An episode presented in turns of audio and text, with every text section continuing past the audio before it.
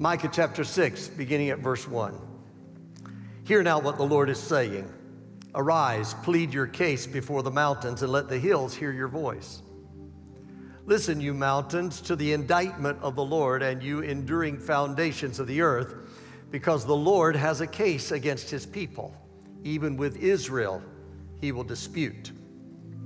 My people, what have I done to you, and how have I wearied you? Answer me. Indeed, I brought you up from the land of Egypt and ransomed you from the house of slavery. And I sent before you Moses, Aaron, and Miriam.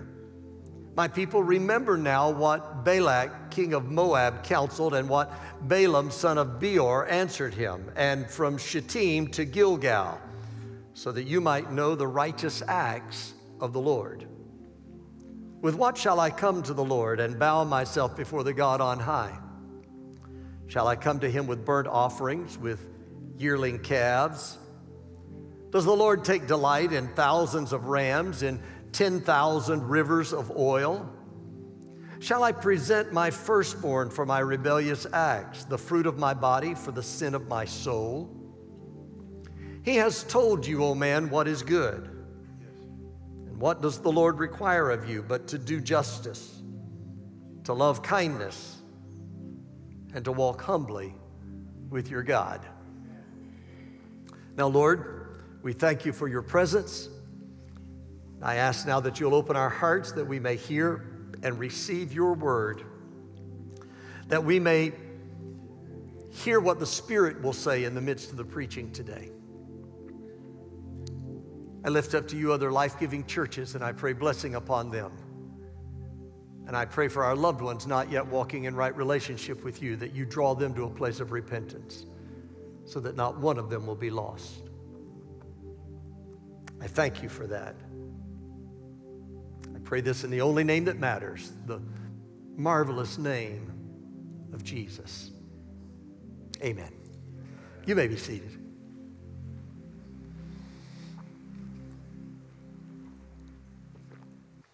Not a lot is known about the Old Testament prophet Micah. We do know he ministered in the southern kingdom of Judah over a period of about 60 years during a very schizophrenic time in Israel's history. He was active about the same time as the prophet Isaiah and about 20 years before Israel was invaded by Babylon and the nation was sent into exile. Micah was active during the reigns of Jotham, Ahaz, Hezekiah, and the early part of Manasseh. I call this a schizophrenic time because this was a time in Israel's history when it was struggling with its identity. Jotham, the, the first king Micah served under, was a good king who walked with God. However, the historian tells us in Second Chronicles chapter 27 that while Jotham walked with God, the people did not. The next king, Ahaz, was the exact opposite. He was a wicked king. He worshiped false gods, even sacrificed his own sons by burning them alive. Ahaz was then followed by Hezekiah, who was the exact opposite of Ahaz. By this time, the people are experiencing whiplash good, bad, good. Hezekiah repaired the temple, you remember. He reinstituted temple worship and sacrifices and demanded that the people worship God. However, during his reign, Israel was consistently under siege from the Assyrians. Even though God brought some miraculous victories and deliverances from these pagan people, even having an angel of the Lord kill 185,000 of them in one night, the devastation to the land and the stress load on the people was almost unbearable. In spite of Israel having a good king in Hezekiah, they had a huge problem. And God sent Micah to call them on it. Hezekiah may have convinced them to repair the temple and begin sacrifices again, but there was a problem. The, the people only did what they were compelled to do. They were acting right, but their hearts weren't in it. They had fallen into an empty kind of religion. The people were practicing the rituals and they were performing the requirements of the religion, but they had no relationship. And this is the place where so many in the church find themselves today empty religion.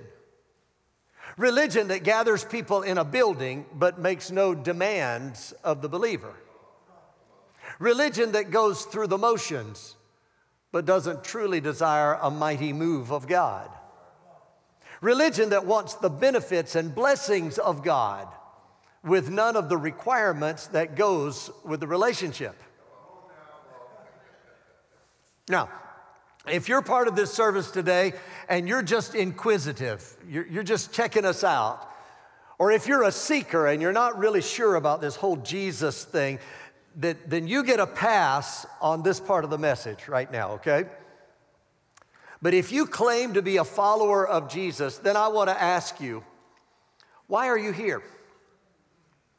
Are you in the building or are you participating in our online congregation because that's what you're supposed to do or because you want God to do something in your life? Are you here to fulfill an obligation or to meet with the Most High God? Are you here to observe a religious ritual or to offer yourself as a living sacrifice? Uh, this is what Micah addresses with the nation of Israel. By the time we get to chapter 6, you find that there is a massive class action lawsuit that has been filed against God's people. A subpoena has been served to require their presence in the court, and the plaintiff is none other than the Lord God Almighty Himself. Creation itself has been called to witness the proceedings and to serve as the jury. The Lord has a contention against his people and he demands an answer. As he presents his opening arguments, it comes in an unexpected form.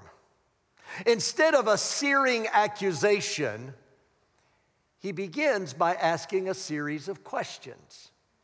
It's almost as if God is putting the blame for the people's transgressions and they're turning away upon himself.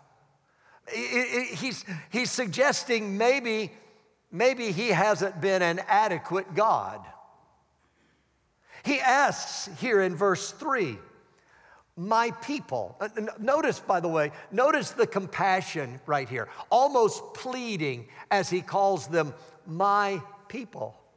My people, what have I done to you and how have I wearied you?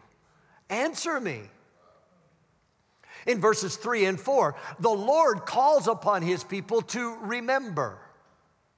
He reaches back into the historical records and reminds them of four different times when he came through for them. First, he delivered them from Egyptian bondage.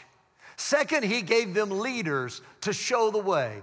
Third, he protected them from the evil devices of Balak and Balaam. Fourth, he guided them through the wilderness and brought them to the land of promise. At every step along the journey, the Lord was with them. Not one promise he made has failed, not one enemy has prevailed. I, I, I, want to ask you today when has the Lord ever failed you? When has the Lord ever abandoned you? When has the Lord ever turned his back on you? Oh, I was thinking about this and I thought, how I wish we could have the choir singing these days, Pastor Larry. Because if the choir were singing, I'd have them up here singing a song they've sung over the years that says, How many times must I prove how much I love you? How many ways must my love for you I show? How many times must I rescue you from trouble for you to know just how much I love you? Didn't I wake you up this morning? You were clothed in your right mind. When you walked up on a problem, didn't I step right in on time? When you were weak along life's journey, my angel carried you so you would know just how much I love you. We'd keep singing a little bit and sing, How many days must I be a fence all around you? How many nights must I wipe your tears away? How many storms must I bring you safely through for you to know just how much I love you? Didn't I put food on your table, show up when all your bills were due, when the pains they were racking your body? Didn't I send healing down to you when you were lost in sin and sorrow? I died to set you free free so you would know just how much I love you.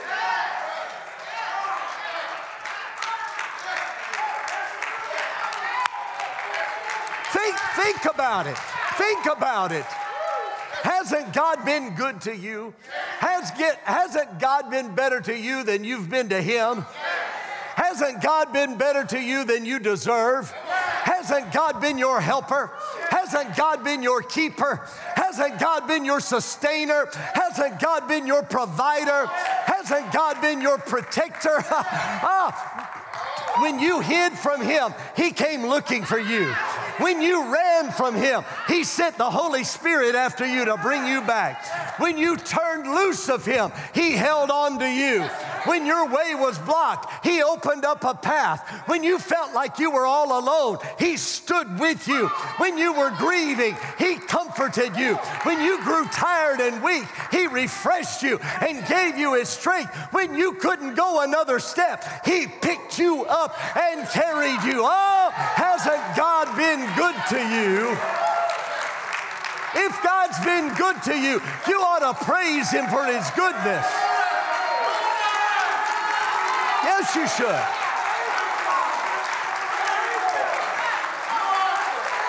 Hallelujah.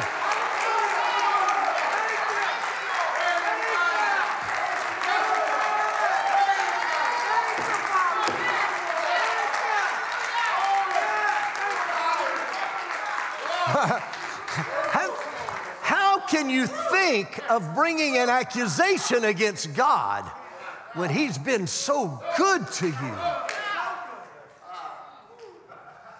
When, God calls for his people to remember, he does it with tenderness and with warmth and with unconditional love.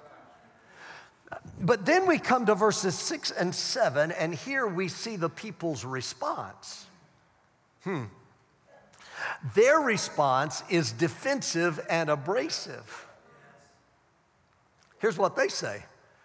What shall I, with what shall I come to the Lord and bow myself before the God on high? Shall, shall I come to him with burnt offerings, with yearling calves? Does the Lord take delight in thousands of rams, in 10,000 rivers of oil? Shall I present my firstborn for my rebellious acts, the fruit of my body for the sin of my soul? Uh, uh, see, God frames his charges in terms of the relationship.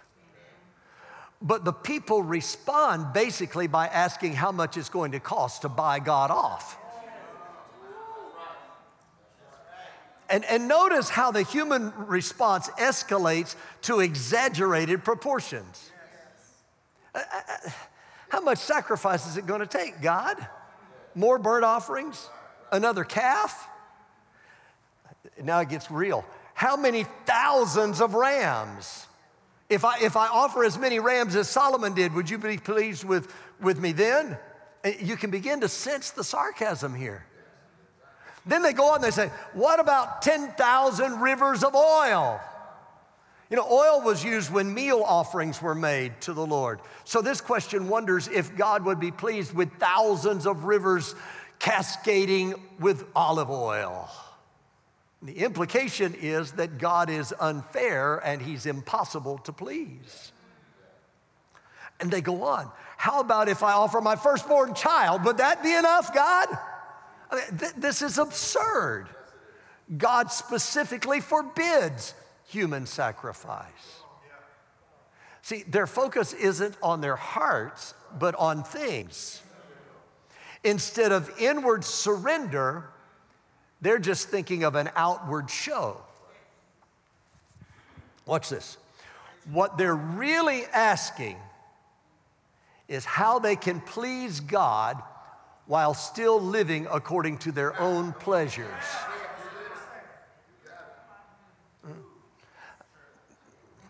This is the same question that's being asked today.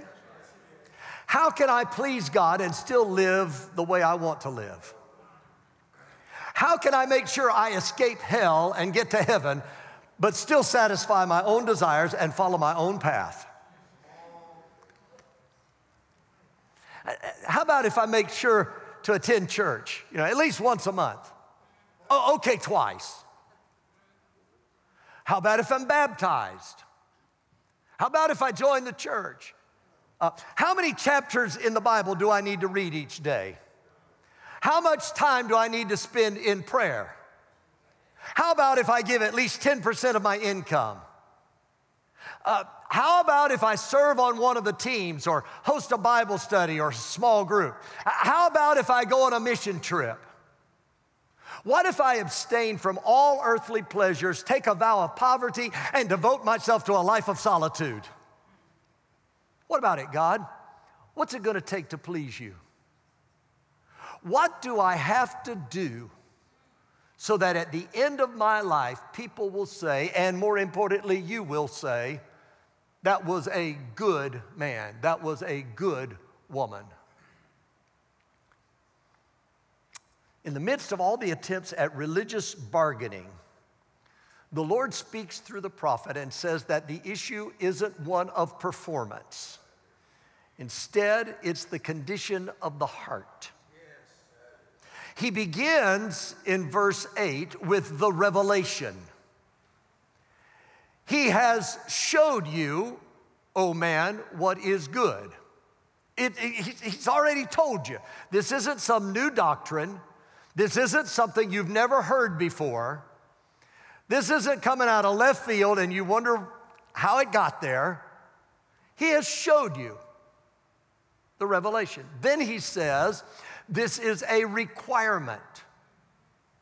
He has showed you, a man, what is good, and here it is. And what does the Lord require of you? Please notice, this isn't a suggestion. This isn't an option. This is the pathway to the good life. Would anybody like to have a good life? I got seven of you. Good. All right.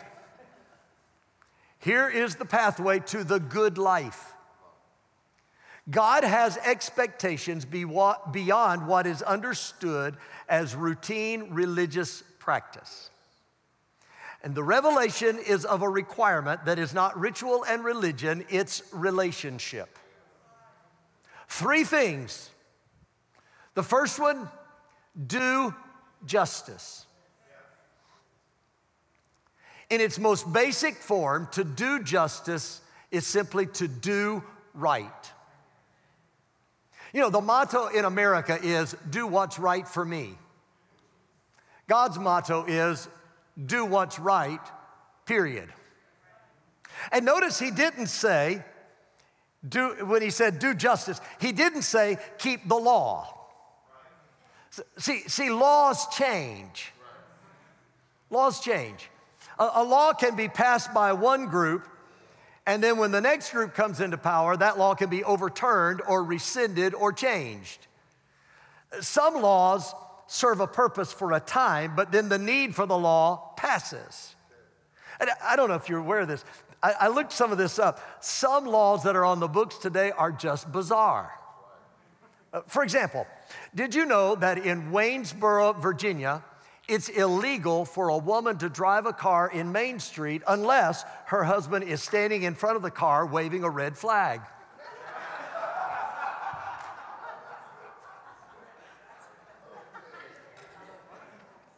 In North Carolina, it's illegal for bingo games to last more than five hours.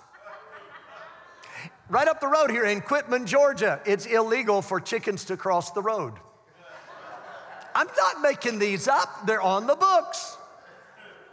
Again, in North Carolina, it's illegal to sing off key.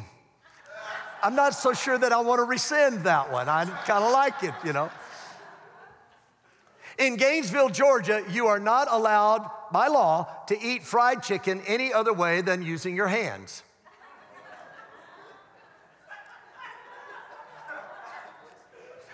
I'm telling you this. In Wyoming, you may not take a picture of a rabbit from January to April without an official permit.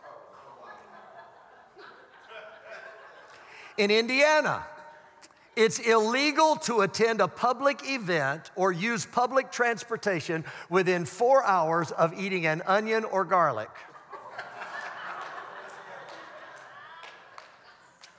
In Idaho, it's illegal for a man to give his fiancee a box of candy that weighs more than 50 pounds.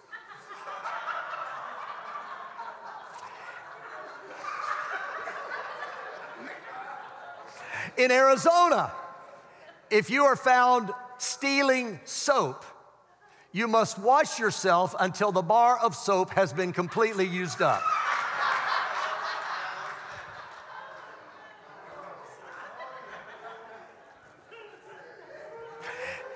In Eureka, Nevada, it's illegal for you to kiss a woman if you have a mustache.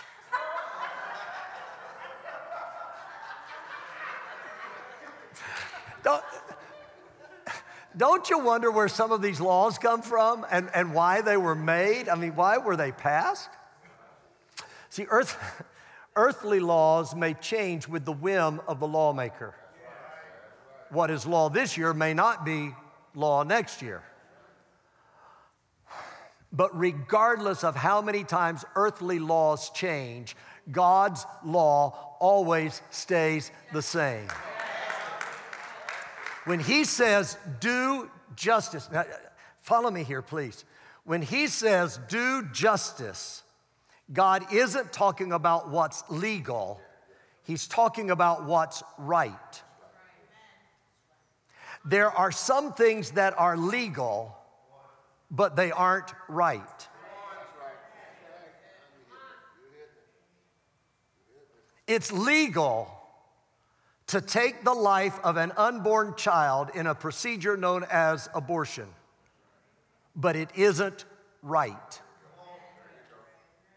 It's legal for two people of the same gender to get a license, have a ceremony, and call themselves married, but it isn't right. It's legal for a husband to turn his affection away from his wife and family onto a younger, more attractive woman, divorce his wife, and either cohabit or marry the other woman, but it isn't right.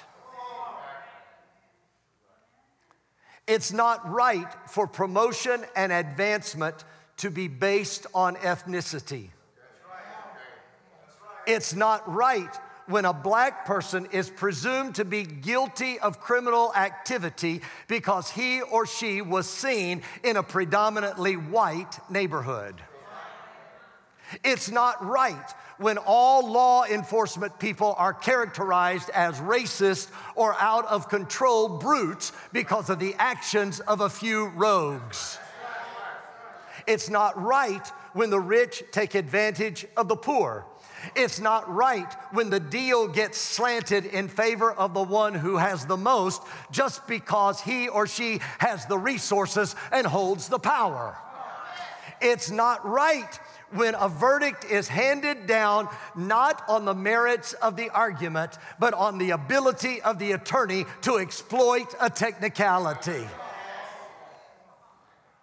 Just pay attention. You, you won't have to look very far to find injustice, it's all around you.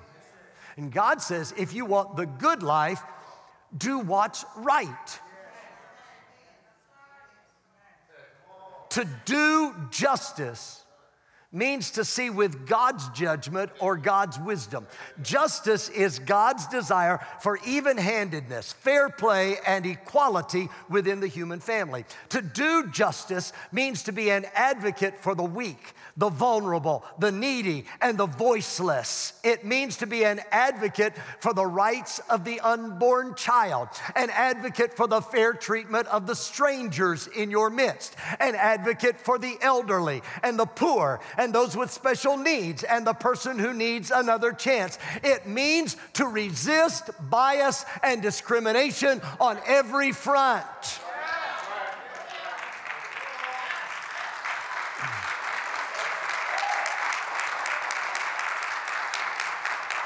Doing justice is working to see that everyone is treated fairly, especially those without defenses. Oh, you may not be able to right all the injustices in the world, But I like what Mother Teresa said never worry about numbers. Help one person at a time and always start with the person nearest to you. In your world, in your sphere of influence, do what's right, do justice. This is God's requirement for the good life. do justice, then, uh, then love mercy. I can just tell you right now, I'm looking at the clock and we are not going to get out of here right on, on time. So y'all just fasten your seatbelts and hang on. I got some more stuff to tell you. All right.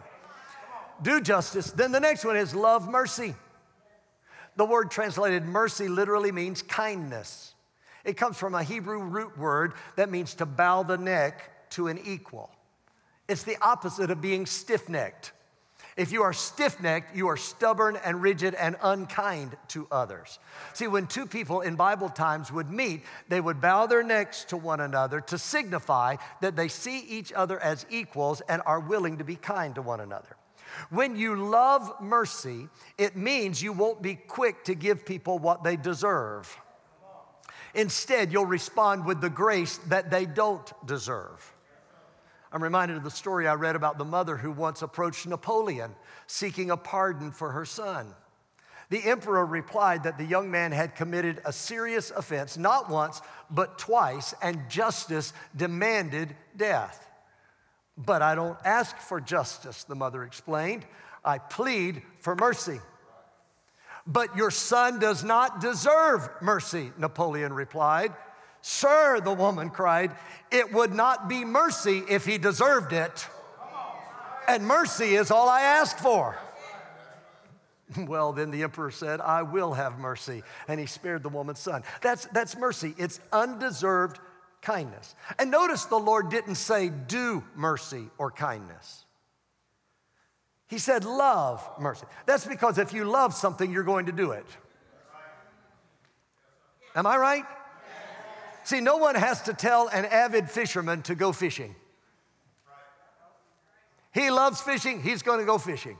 No one has to tell someone who loves to run to go running. No one has to tell a person who loves to shop to go shopping. No one has to tell a person who loves to have backyard barbecues to throw a party. No one has to tell someone who loves children to volunteer to work with children. So it is that when you love mercy, when you love to see acts of kindness, everybody is going to know because they'll see you do acts of kindness. Loving mercy means forgiving someone that doesn't deserve to be forgiven. Loving mercy means taking time to listen to somebody who needs someone to listen. Loving mercy doesn't allow you to look down upon those that don't look like you. If you want the good life, this is the requirement do justice, love mercy, and then finally, walk humbly with God.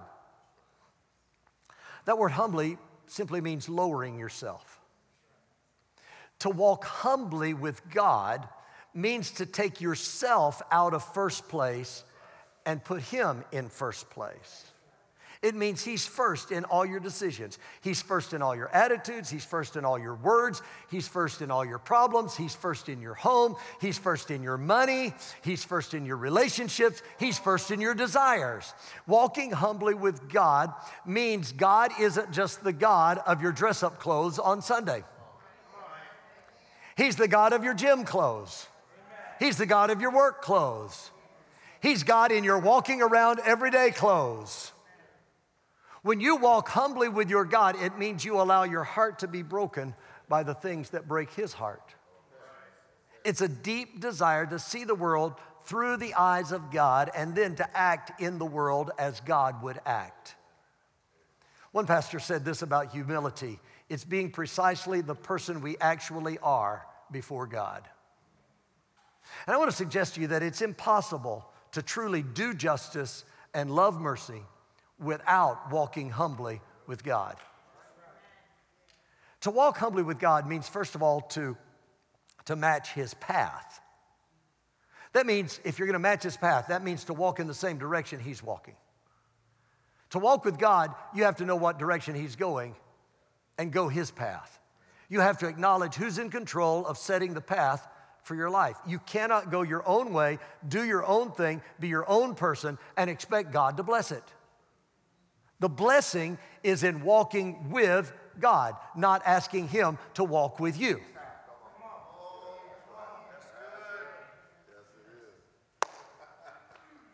Not only does it mean to match his path, then it means to match his pace. See, the, the, the calling is to walk with God, to accompany him, not to run ahead of him, not to lag behind him. See, running ahead always leads you down the wrong path. You get ahead of God and you're going to mess up. Lagging behind causes you to lose sight of the one you're following and you'll get lost. You, you can't lead if you don't know the path, but if you walk with the one who knows the path, you'll never get lost. So you match his path, you match his pace, and finally, to walk humbly with God means to match his purpose. Become his disciple, his follower.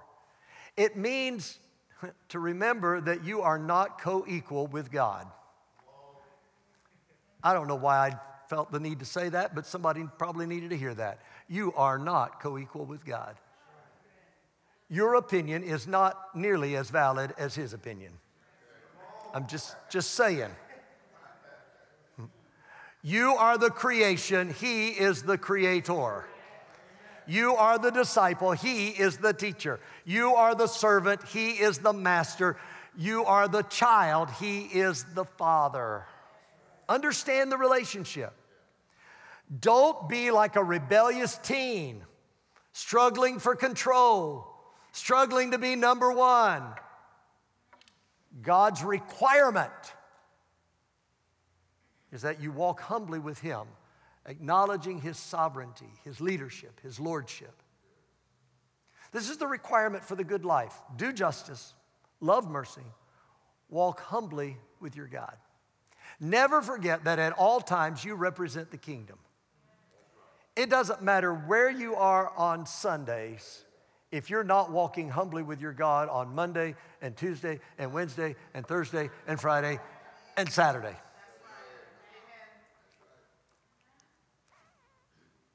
Now, aren't you glad we got to laugh a little bit in the middle of the sermon because this got heavy all of a sudden, didn't it? Let me just tell you, it doesn't matter if you post the Ten Commandments in all the public buildings if only the rich can afford justice in the courtrooms.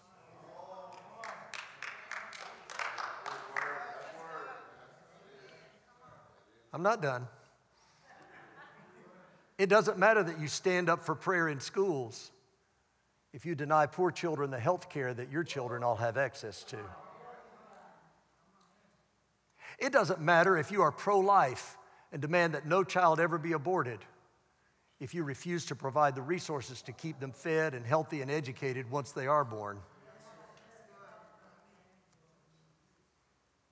It doesn't matter that you shout loudly when somebody wants to take in God we trust off the currency. If your whole life revolves around consuming and acquiring and buying the things that those dollars can buy and never helping the poor. I'm talking about real life things today, folks. This isn't just a theoretical exercise, it has real life implications. Do justice, act, act right, love mercy, be kind, Walk humbly with God. Choose to pursue a life that conforms to God's leading and God's will, recognizing with heartfelt gratitude that God is in control. I'm reminded of a rather humorous prayer I read some time ago. Dear Lord, so far today I'm doing all right. Haven't gossiped, cursed, lost my temper, been greedy, nasty, selfish, or self indulgent. However, I'm about to get out of bed in a few minutes, and I will need a lot more help after that.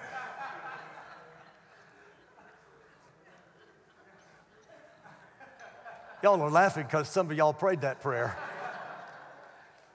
And some of y'all are taking notes because saying, I need this in the morning. I just wonder before we conclude this service if maybe the Holy Spirit has spoken to you about one of these areas. Maybe you see where you need the help of the Lord. Maybe you see a need to repent, to make a course correction. Maybe you haven't been putting God first in every area of your life, and you'd like to change that. He has showed you what is good. This is the requirement for the good life. What does the Lord require of you? But to do justice, love mercy, and walk humbly with your God. Let's bow together in prayer, shall we? Oh Lord, your word speaks so loudly to us. And as we look in your word and, and hear what the Spirit says in the midst of the preaching, we recognize areas where we have failed to live up to your requirement. And, and, and it's not grievous, Lord. We've gotten sidetracked. We've gone our way instead of your way. So forgive us for that. Put within us a, a fresh desire to truly walk humbly with you. We recognize, Lord, that our, our responsibility is not in all kinds of sacrifices, it's just to act right, love kindness, walk humbly with you. Help us to never lose sight of that. Give us the grace that we need to be able to walk that path every day.